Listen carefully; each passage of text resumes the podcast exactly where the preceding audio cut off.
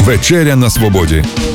Відверті розмови на вільні теми. На радіо Свобода ФМ.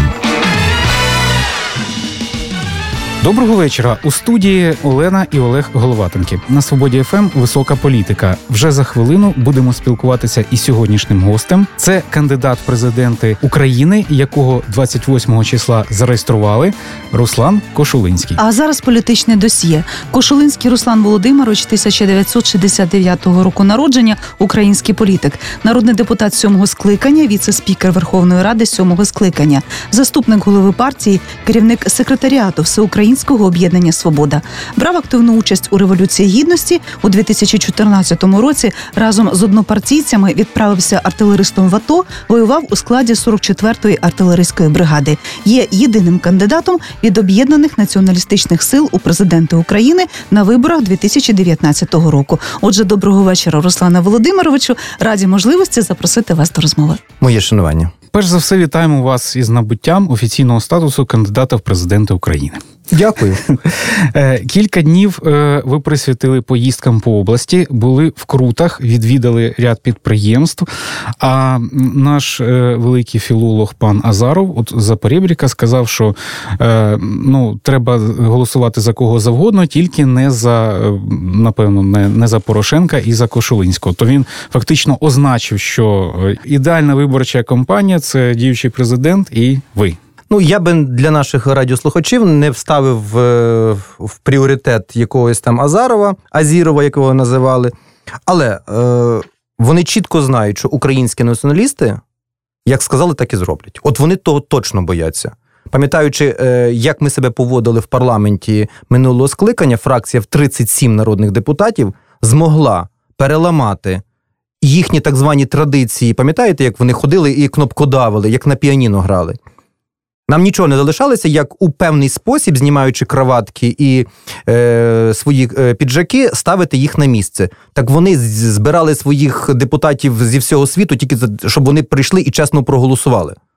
Тобто дисципліна і порядок тоді був в парламенті. Ніхто з них навіть не смів е, російською виступати в українському парламенті, і ніхто не смів кнопкодавити. На превеликий жаль, навіть е, ці механізми вже втрачені цим парламентом, вже сучасним парламентом, коли є постійне кнопкодавство і на превеликий жаль відсутня, е, хоча б якась дисципліна в сесійному залі. Пане Руслане, я прочитав повідомлення в Твіттері під вашим постом про висунення кандидатом. І от люди пишуть: Кошулинський хороший, але без шансів, тому технічний. Кошулинський хороший, але десь партія не така. Що ви їм відповіли?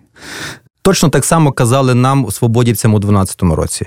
Та ви не прохідні, та вам нічого не світить, та в результ... та ви навіть 5% не пройдете. В результаті фракція 37%.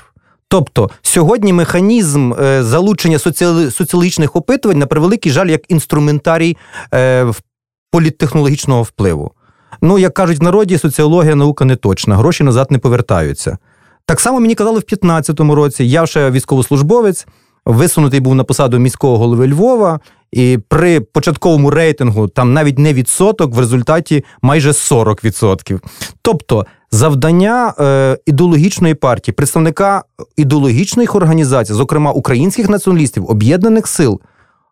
Кандидата від е, об'єднаних сил націоналістів, свободи, Конгресу українських націоналістів, правого сектору, Дмитра Яриша, Організації українських націоналістів, всі 14 завдання іти і шукати, іти і доносити свою ідеологію, доносити до людей, які прихильно ставляться або ще не знають ідеології українського націоналізму, і перемагати. Ми вміємо це робити, ми знаємо, як це робити, і кандидат від націоналістів буде саме це робити. З чим ви йдете на президентські вибори? Якщо коротко, як можна означити тези вашої програми? Отже, ми запропонуємо сьогодні українцям е, дві базові тези наших програм, виходячи від повноважень українського президента, які е, виписані в українській конституції в п'ятому розділі. Це є зовнішня політика і оборона. Тобто, президент, перш за все, це і верховний головнокомандувач, і людина, яка представляє Україну на зовнішніх відносинах. Отож, завдання є перемога, справедливий мир для українців, який означує в тому, що формула перемоги досить складна враховуючи ворога, який з нами воює, це є перш за все переоснащення, осучаснення збройних сил. максимально ефективно і максимально короткий термін. Це є зміна дипломатичного напрямку тиску на ворога, заміна так званого нормандського формату бізнес-партнерів е, Путіна, е, Німеччини і Франції на підписантів Будапештського меморандуму найпотужніших країн військових і економічних маємо на увазі Сполучені Штатів Америки і Велику Британію. Це є зміна м, економічного напрямку. На превеликий жаль, не буде сучасної потужної економіки в державі, не буде механізму наповнення бюджету, зокрема і збройних сил. Тобто ми пропонуємо антиолігархічний пакет докорінних перетворень, в яких війшли вже зареєстровані законопроекти, які передбачають повернення коштів з офшорних зон. 154 мільярди доларів, за даними Академії наук, виведено в офшорні зони з, України. Це понад 4 бюджети річних України. Це практично 4 ж- е, роки життя кожного з українців вкрадено. Цей законопроект зареєстрований ще в 2013 році свободівцями. На превеликий жаль, навіть не розглядають. Це є заборона приватизації стратегічних підприємств, це заборона приватних монополій, олігополій. На превеликий жаль, сьогодні в руках приватних осіб цілі галузі, енергетика, металургія, вугільна галузь. Ці люди контролюють дві третини бюджету України і збагачуються у 12 разів швидше, ніж ВВП України, ніж кожен українець. За даними офіційними даними. Найбагатші люди України, зокрема там Ахметов, е, Пінчук, Фірташ, е, е, Коломойський, Багалюбов, Порошенко збагатилися у 12 разів швид більше, ніж вся Україна. Так е, діяти не можна. Зокрема, ми пропонуємо зміни закону про е, військовий збір, коли сьогодні зарплати кожного українця збирається півтора відсотка. Ми пропонуємо, щоб так е, був запропонований так званий військовий збір з прибутку. Військовий збір з олігархів. Заробив ти 10 мільйонів в рік, будь ласка, віддай на Збройні сили 10% і так далі. Тому завдання і в економічній царині усунути олігархів від управління країною, як в економічній частині, так і політичній. Зокрема, політична частина це є запропонувати відкликати народних депутатів. Механізм виборів народних депутатів змінено. На превеликий жаль, досі не змінений закон про вибори. Сьогодні треба його кардинально змінювати, надати можливість відкликати громадам народного депутата, що дасть змогу контролювати людям свого обранця, а не олігархам. Дати можливість обирати суддів місцевого суду і відкликати суддів місцевого суду. Дати можливість відкликати начальника поліції громадам. Принаймні, хоч у такий спосіб дати можливість контролювати людям, громадянам ту владу, яку вони обирають. Отже, пакет докорінних перетворень, антиолігархічний пакет докорінних перетворень і кардинальна зміна. Ситуації щодо військової царини, зміна закону про державний бюджет, в якому реалістично надати 5% валового внутрішнього продукту виключно на Збройні Сили України, а не так, як зараз, це е, на силові структури, тобто на поліцію, СБУ, Генпрокуратуру. Пане Руслане, на прес-конференції у Чернігові ви сказали, що існує кадровий голод на фахівців.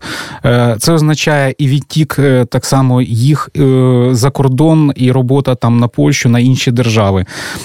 Чи не плануєте ви в своїй програмі підтримувати середній клас і от ставку робити саме на самодостатніх людей, щоб розвивати свою it галузь адже держави, навіть які не є лідерами в світі, вони мільярди і мільярди фінансують власні it галузі. Наші it працівники або на аутсорсингу працюють в іноземних компаніях, або е, ну є підрозділами цих глобальних якихось. Сьогодні в Україні приблизно 4% громадян вважають себе середнім класом. До порівняння ця цифра в Європі сягає 50, 60, а часом і 80% від працюючого населення. Середній клас це люди, які спокійно дивляться в завтрашній день, які мають можливість забезпечити, наприклад, навчання своїх дітей, забезпечити своїх батьків лікуванням, якщо є до потреби, виїхати за кордон на відпочинок. Це саме у такий спосіб це люди, які вважають, практично це би мали бути наші освітяни, медики тощо.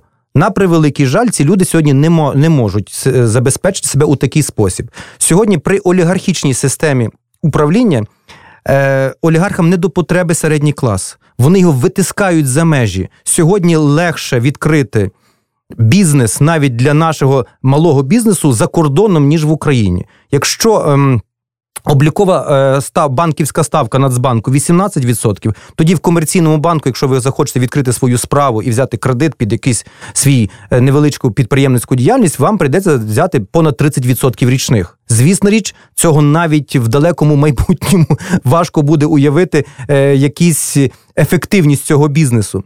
Тобто кардинальна зміна напрямку на е, розбудову можливостей малого середнього бізнесу в нашій програмі ми хочемо забезпечити за принципом малий бізнес, малі податки, великий бізнес, великі податки для того, щоб стимулювати малий середній бізнес, для того, щоб дати можливість е, відкрити нові робочі місця. Адже саме завдяки новим відкритим робочим місцям ми можемо забезпечити як добробут місцевих громад враховуючи те, що кожне робоче місце це є сплата податку доходів фізичних осіб в місцеві бюджети. Зокрема, якщо ви в Чернігові працюєте, ви сплачуєте добробут для міста Чернігів і для держави загалом. Не буде малого середнього бізнесу. На превеликий жаль, система так звана економічна, яка сьогодні діє в Україні сировинно-експортна, ми можемо ставити знак дорівня колоніальна витискання українців за межі України, розумних, фахових.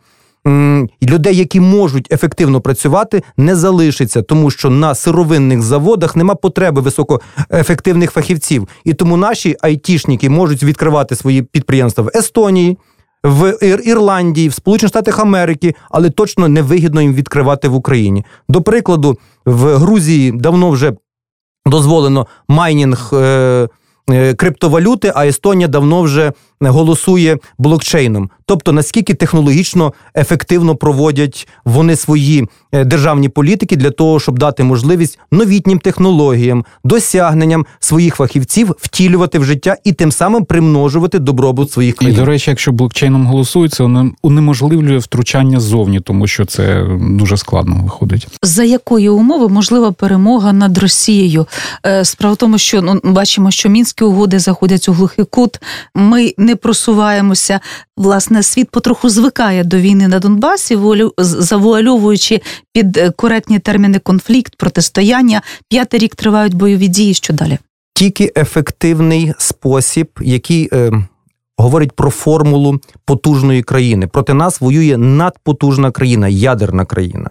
І простої м, відповіді на питання немає. Формула звучить так: максимально ефективне переоснащення збройних сил, осучаснення, зміна напрямку дипломатичного тиску, залучення найпотужніших країн світу, Сполучених Штатів Америки і Великої Британії, як підписантів е, Будапештського меморанду 94-го року.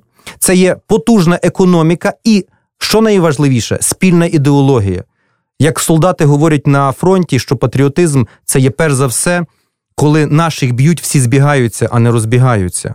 Тому сьогодні Україна має настільки об'єднати суспільство, перш за все, еліта, влада, в тому в розумінні того, що ми протистоє, протистоїмо великому потужному ворогу спільно разом. А я, наприклад, не зможу дати відповідь сьогодні воякам, е, з якими я от нещодавно зустрічався в Авдіївці, в Попасній, коли на запитання, а поясніть, чому людина, яка під санкціями, наприклад, Фрідман, власник Альфа-банку, громадянин Російської Федерації, разом з міським головою Львова проводить Альфа-Джаз, то ми воюємо проти них. Чи ми з ними альфа-джази проводимо? Ми маємо цей за ворога цю країну. Ці люди вбивають нас, чи ми просто так гинемо? Отак від просто е, що ми тут перебуваємо. Тому завдання об'єднати спільним спільною ідеєю. Ми сьогодні відзначаємо 101-шу річницю е, бою під Бахмичем і Крутами. Саме дуже е, красномовна паралель. Точно так само працювала е, так звана гібридна війна. Заходили більшовицькі агітатори, переконували, і тільки тому, що ці підрозділи, студентські підрозділи, не піддавалися на агітацію, вони були єдиним захистом е, влади УНР, і вони виставили саме ці підрозділи. Тому сьогодні завдання української влади об'єднати в суспільстві в розумінні протистояння з таким ворогом для того, щоб в Україні був перемога, тобто справедливий мир для українців. На жаль, ми обмежені в часі. Все таки ще останнє питання. Скажіть, будь ласка, на вашу думку, чи подорослішав український електорат не в плані віку, звісно, а в плані дорослішання свідомості вибору? Звісно, річ, політична культура зростає. На превеликий жаль, і майдан, тобто революція гідності, і війна зовсім кардинально змінює бачення. Е, Нещодавно мав зустріч з неймовірною людиною, сценаристом. Тетяна Малахова, уродженка Горлівки, яка все своє свідоме життя писала сценарії для фільмів російських телебачень, для ем, таких людей, як Петросян тощо. Після Революції Гідності кардинально людина змінилася, забрала всіх своїх.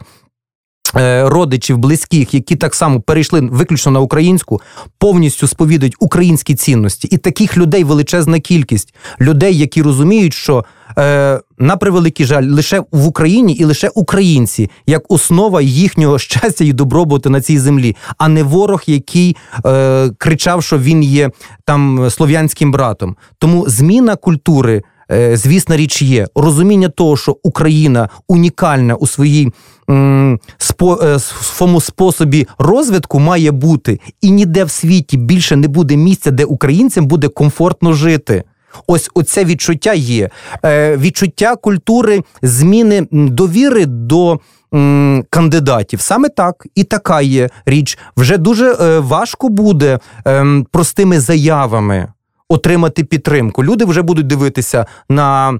Твій доробок життєвий, що ти зробив в своєму житті, які політичні погляди сповідував, е, яку кількість політичних партій поміняв, де ти був е, під час війни чи під час майдану, все одно ці запитання вони ставлять і ставлять в пріоритетність е, наступного е, виклику, як ви будете досягати миру, як ви будете перемагати, і як ви будете змінювати сучасний стан е, економіки в Україні.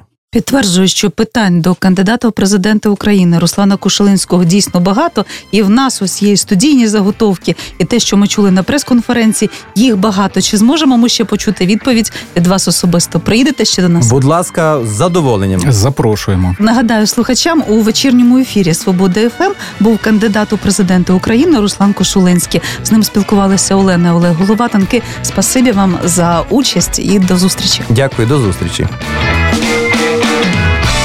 Відверті розмови на вільні теми у програмі Вечеря на свободі. Тричі на тиждень у понеділок, середу і п'ятницю о 18.00. на радіо Свобода ФМ.